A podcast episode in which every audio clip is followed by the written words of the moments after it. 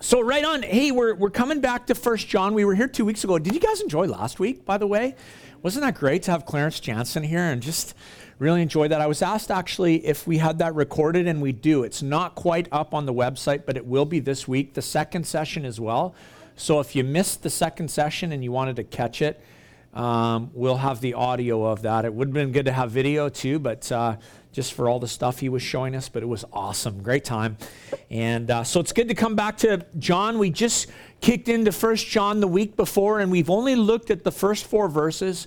And so this morning, I just want to um, back us up a touch so that we get our bearings again, because what John told us was very important for where this conversation is going to go and where he's going to take it.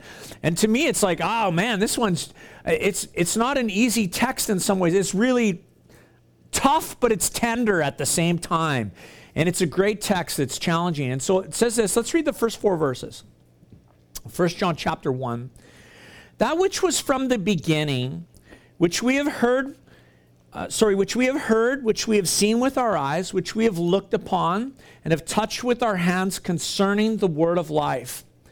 The life was made manifest, and we have seen it, and testified to it, and proclaimed to you eternal life, which was with the Father and was made manifest to us. Verse 3 That which we have seen and heard, we proclaim also to you, so that you may have fellowship with us, and indeed our fellowship is with the Father and with his Son, Jesus Christ. And we are writing these things so that your joy or our joy may be complete. So let's remember some of the things that we talked about two weeks ago and what we've just read here. Some of the things that John is telling us. He tells us this. He begins at the beginning. Okay, remember we said this almost reflects Genesis chapter 1 and the Gospel of John chapter 1. And John begins with the beginning, with the eternal God who is before all things.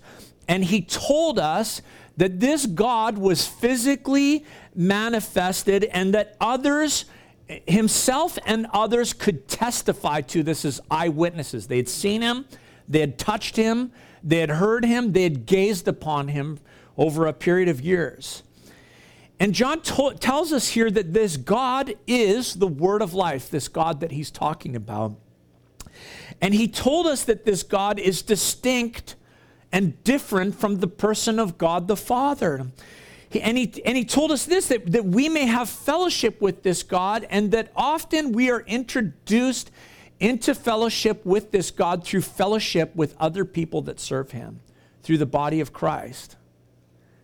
He also told us this that, that this eternally existent God, the Word of life, who was physically present with the disciples, physically present on earth, is, is God the Son, the eternal Son, named Jesus Christ.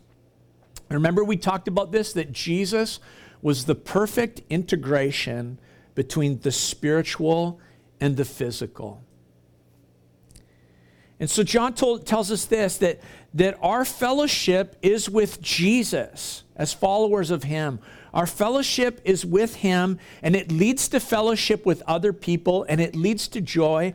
Fellowship in Him leads to joy in our lives. And so, in the first four verses, I mean, uh, John really gives you enough information about faith in Jesus and Christian life that, well, Andy said to me something this morning like, you can spend your whole life right on this text right here. And so John says this, you know, John wants us to know uh, that we have eternal life. He wants us to know where eternal life is. And so, the first lesson he taught in this message about Jesus and about eternal life is this Where is eternal life found? And he told us eternal life is found in a person, it's in Jesus. And Jesus wants to give us eternal life. And the second lesson is this that Jesus desires to integrate his life into our life that we would experience relationship with him. And the word that John uses to describe this integration is fellowship, that we would have fellowship with him. And so Jesus is the perfect integration of the spiritual and the physical, the God man, the God who took on human flesh. And now Jesus desires to do this. He desires to integrate himself spiritually into our physical life.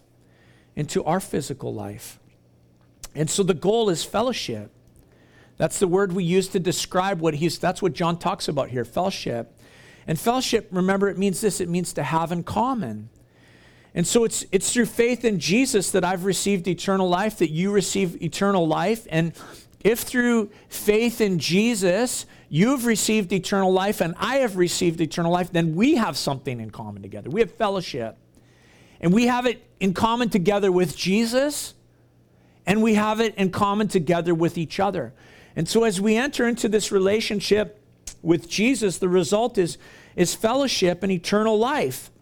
And the blood of Jesus, we're going to read, cleanses us from all sins.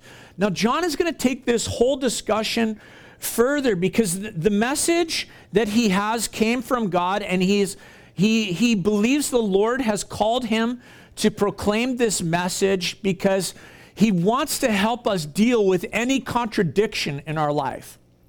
That's what God wants to do. God wants to deal with the things that are, are causing problems in this fellowship relationship. The things that are causing problems in the integrating of spiritual life with physical life.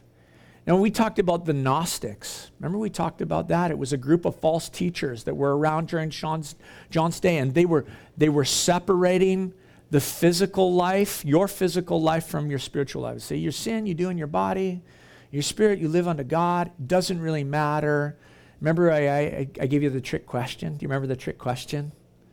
I said, Who has a secular job? And a bunch of you raised your hands. You, you bet, man, you bet. And, and, and the point was this no, everything is being integrated in our relationship with Jesus. There is no sacred and secular, it's Jesus in all things. And so John says this this is the message he's been given to this church and for us. Verse 5. This is the message that we have heard from him and proclaimed to you that God is light, and in him there is no darkness at all. This is the message.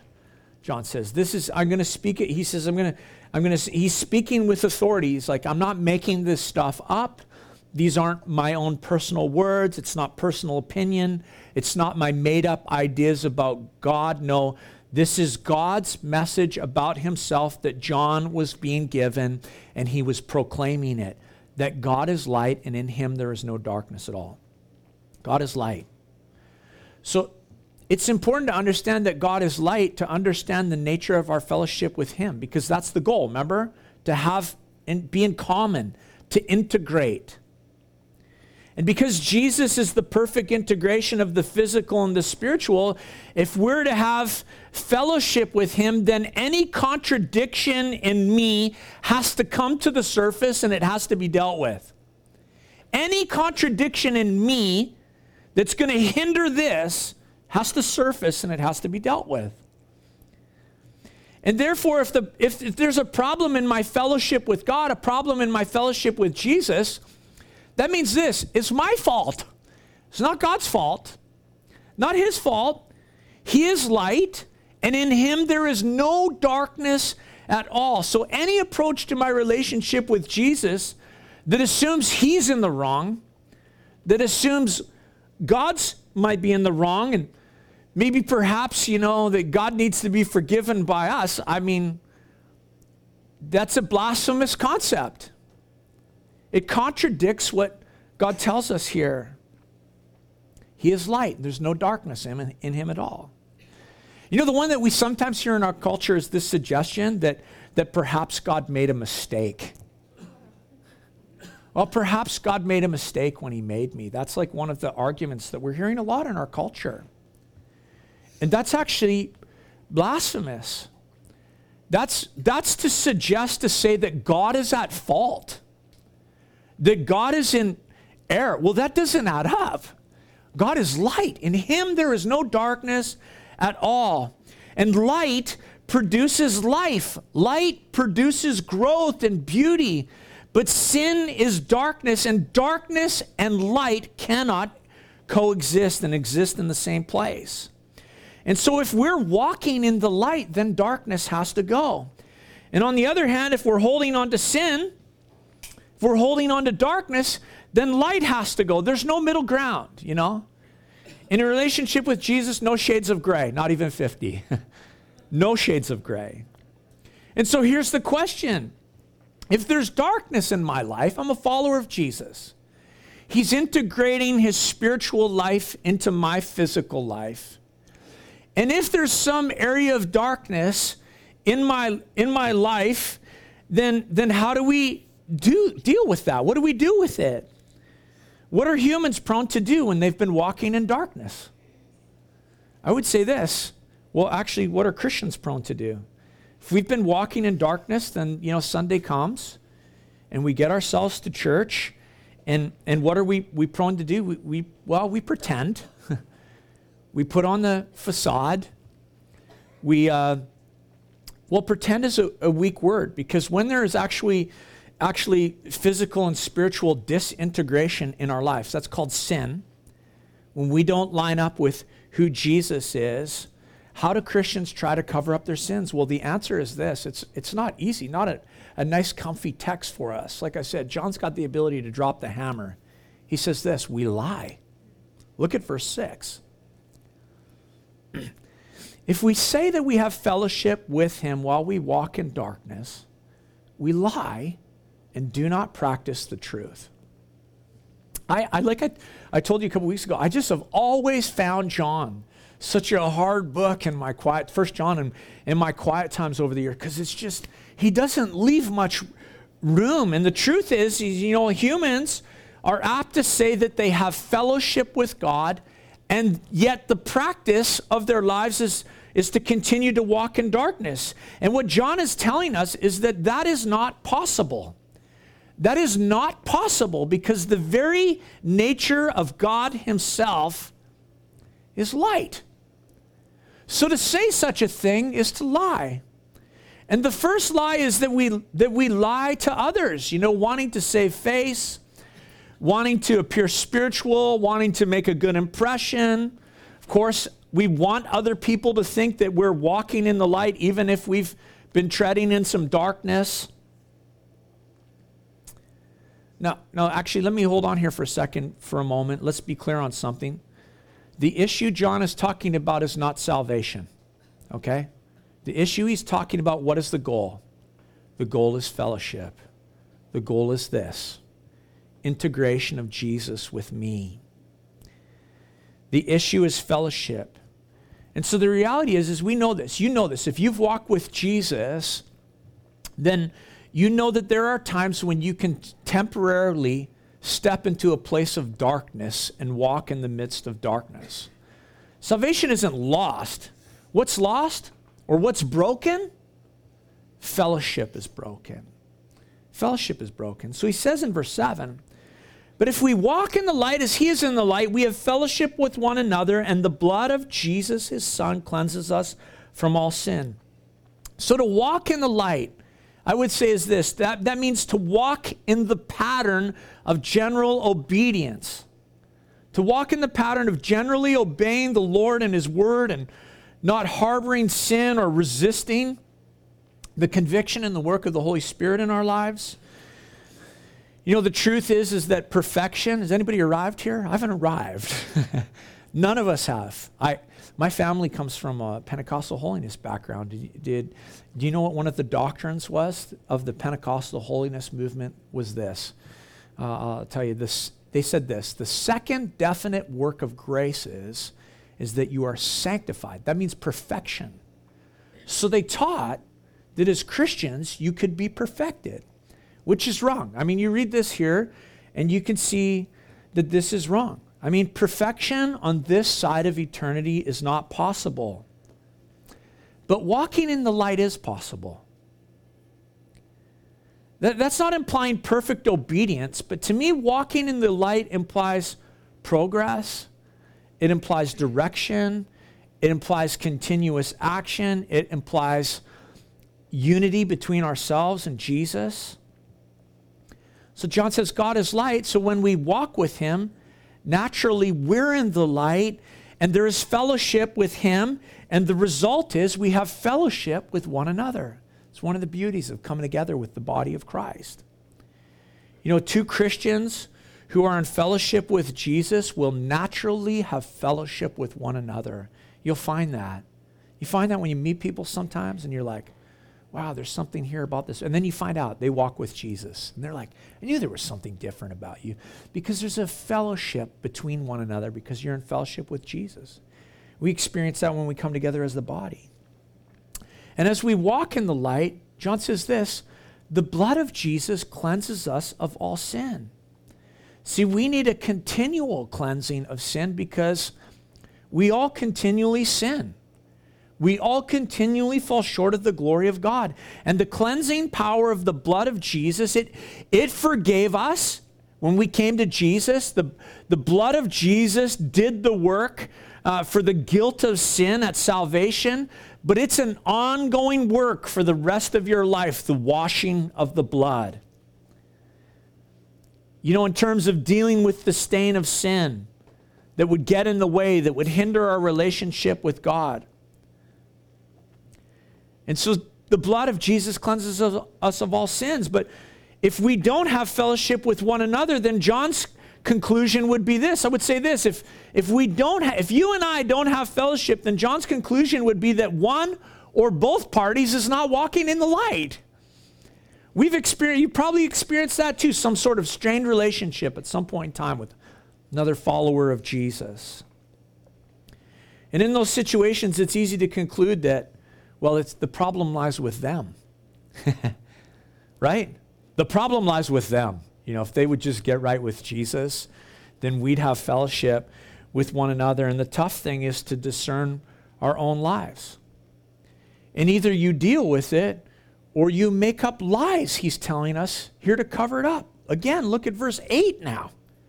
If we say we have no sin, we deceive ourselves and the truth is not in us. It's a crazy thing, but, but humans are, are prone to claiming that they have no sin, which is the mistake of, of self arrogance. I think it's rooted in a wrong concept of sin, a defective idea of what sin is. And first, you know, John talks about this. He says, if you, you'll lie to other people, but then he tells us this you hear that we deceive ourselves when we do the very thing. So it's not just a lie to other people, it's a lie to ourselves. The classic example is King David from the scripture. Remember, David, lust led him to adultery, and, and instead of admitting to what he had done and coming clean before the Lord, he tried to cover it up with more sin. Murdered a man, all sorts of actions that he took and he lied to himself in the midst of it all. He carried on his kingly duties, and finally, finally, he was confronted by the prophet Nathan. And then he came clean, but he had been lying to himself.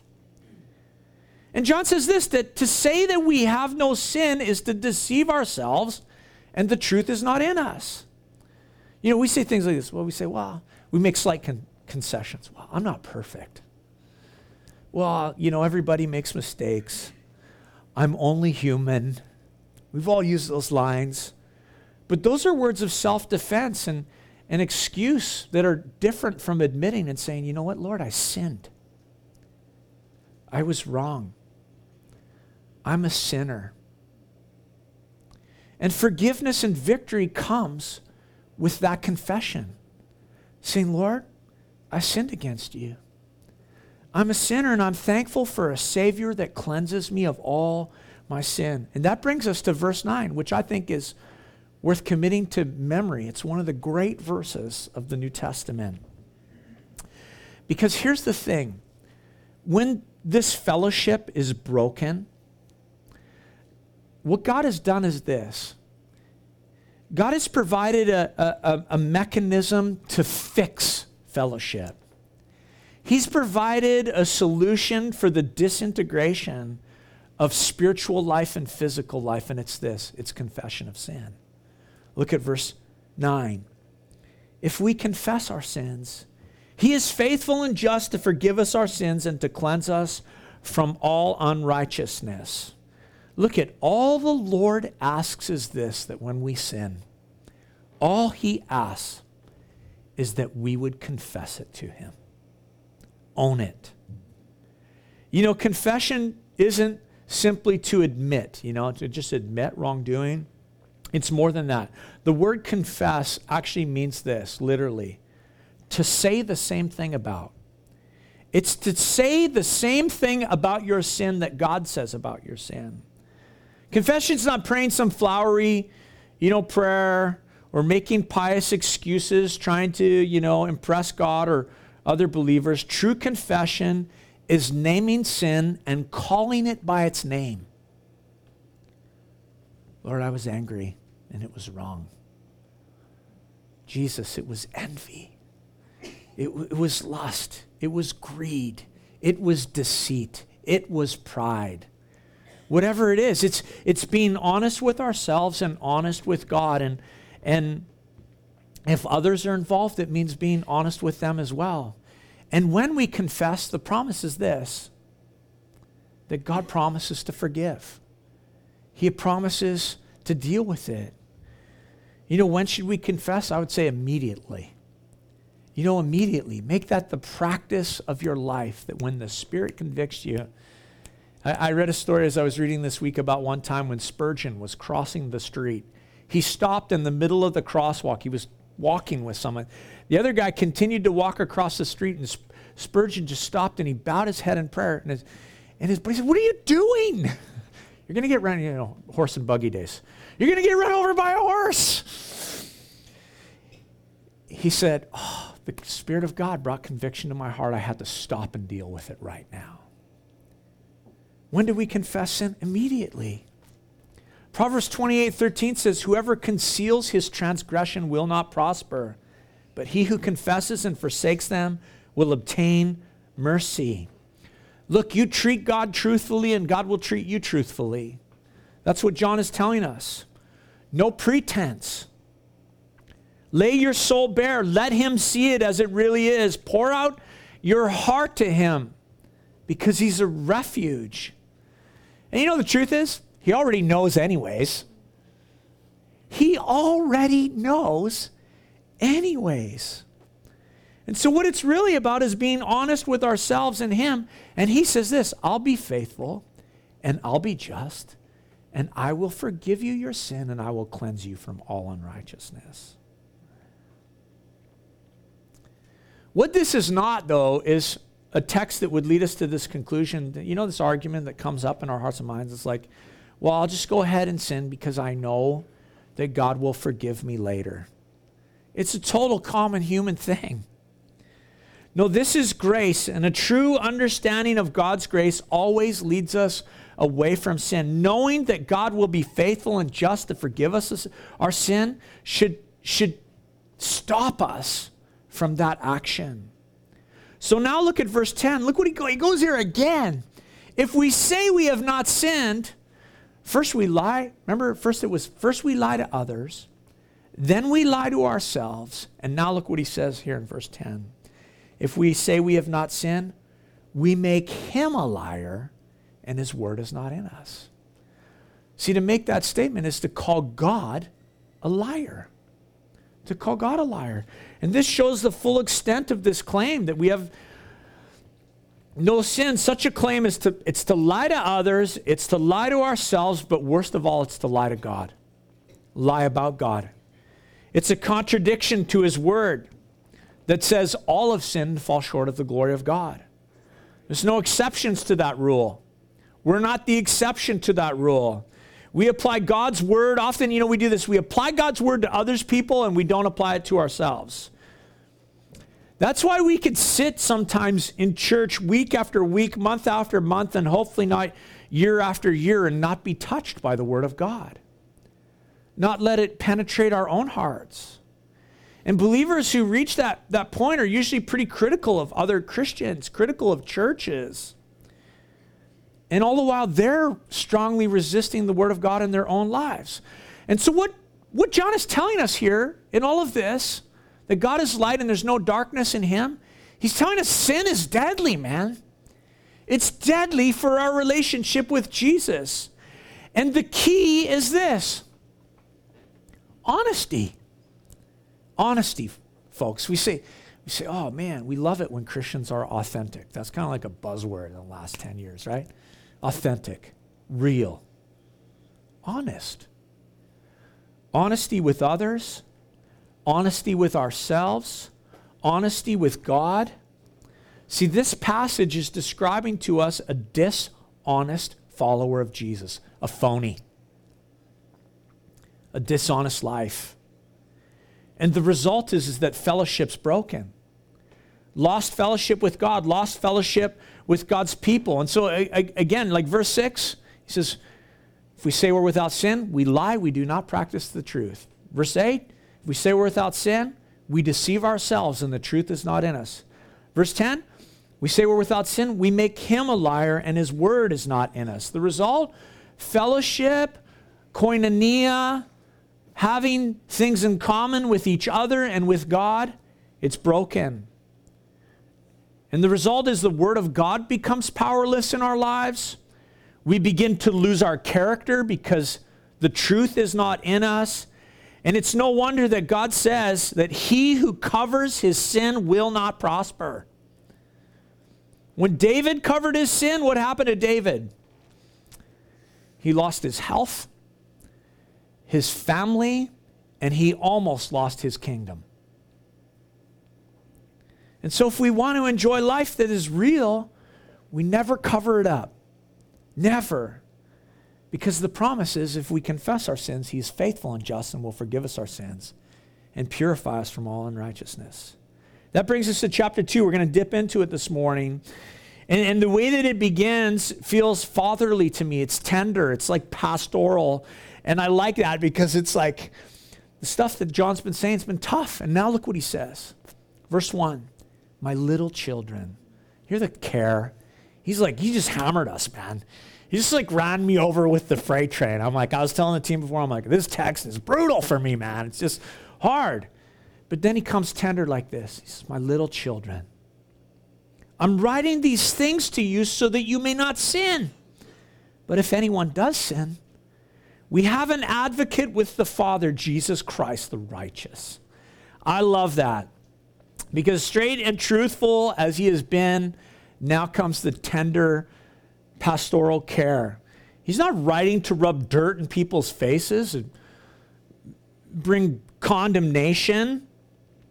He's writing because he cares for the health of God's people and the church, and it's the truth that sets us free, and we need to hear it.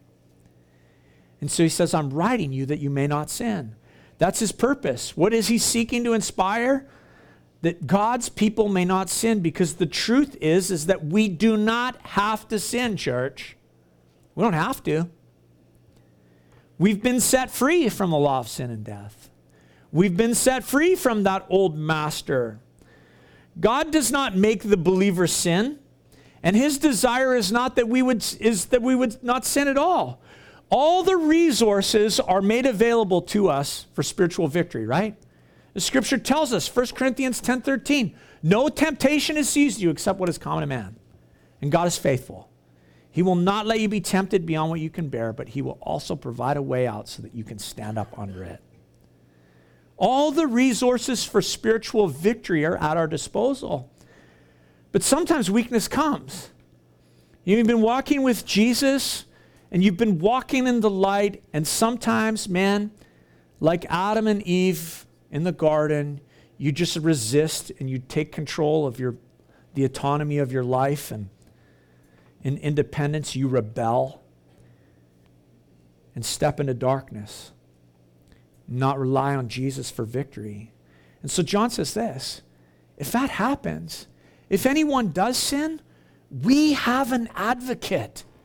Jesus Christ the righteous. That's awesome. We have an advocate.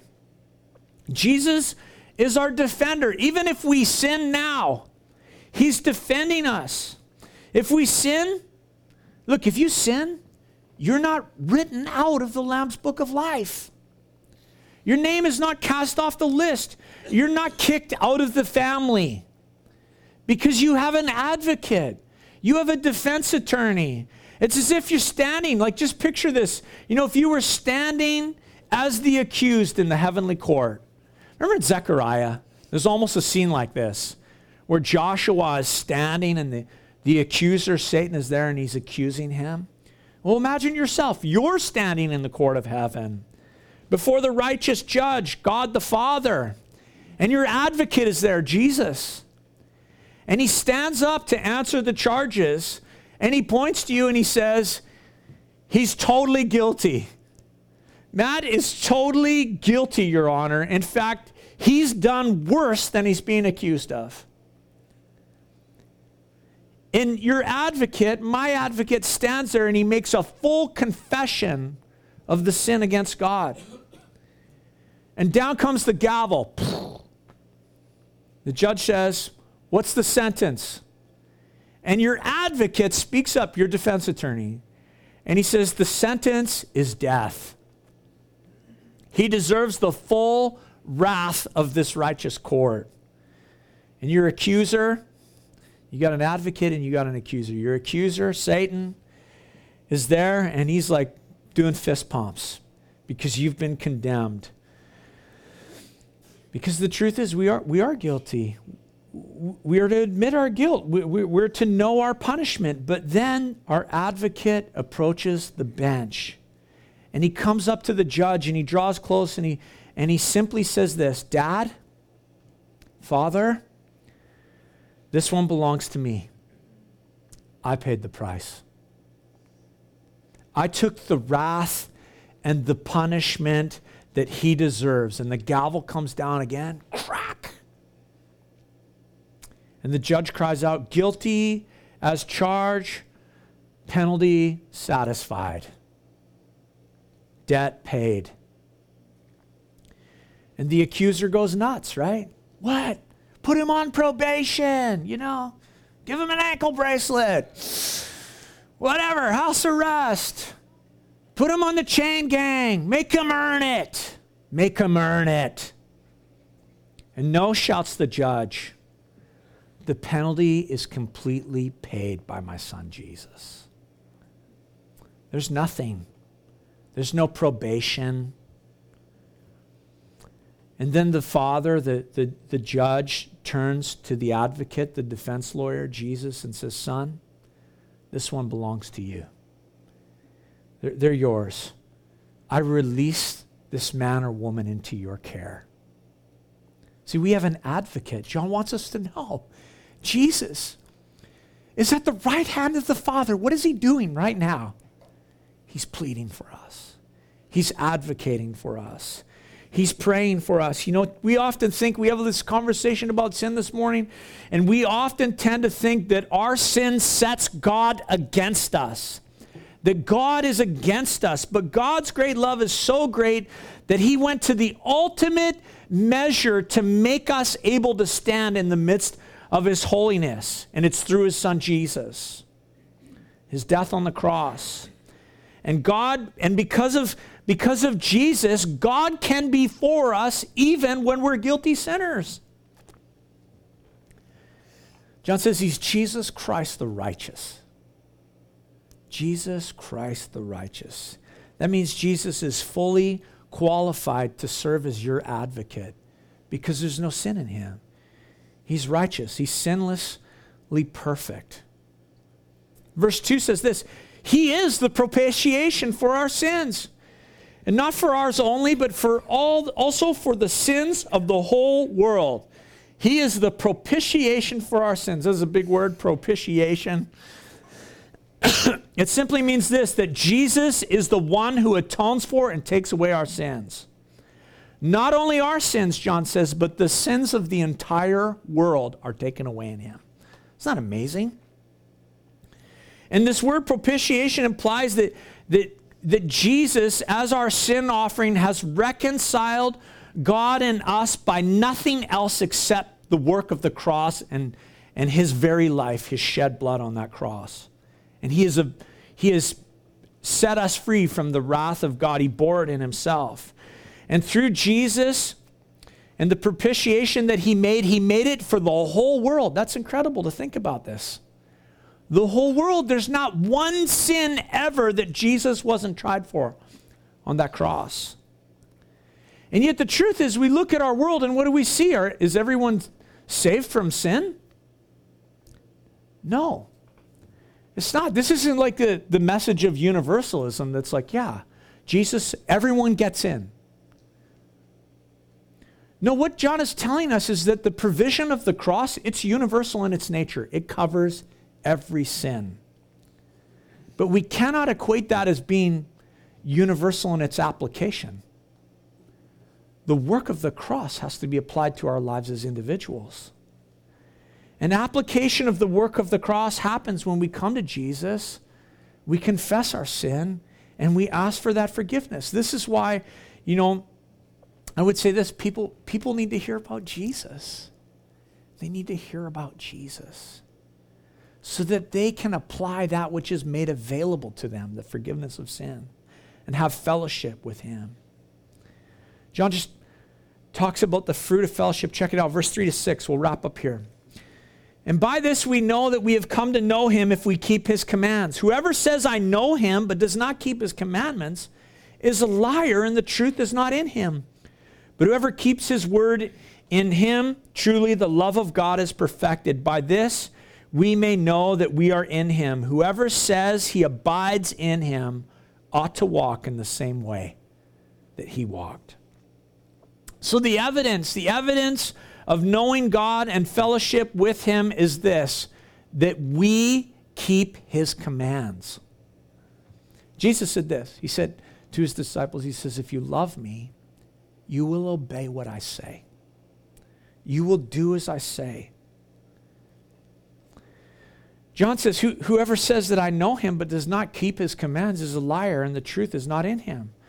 The, the, the, truth of this is so certain. This is so clear here that if one does not live a mark life, a, a life marked by obedience, a, a claim to having fellowship with God through Jesus, I think can be challenged. It's like you have fellowship with Jesus, but like, look at all of this disobedience. See, there's a difference between knowing God and knowing about God. And we're called to know him, to walk with him, integration of his life into ours, obedience. Verse 5 again, but whoever keeps his word in him, truly the love of God is perfected. By this we may know that we are in him. Whoever says he abides in him ought to walk in the same way in which he walked. And so John connects for us obedience to love. Our obedience to the word of God to our love for Jesus. A perfected love or a growing love is going to demonstrate itself in obedience, an increased obedience to the Word of God.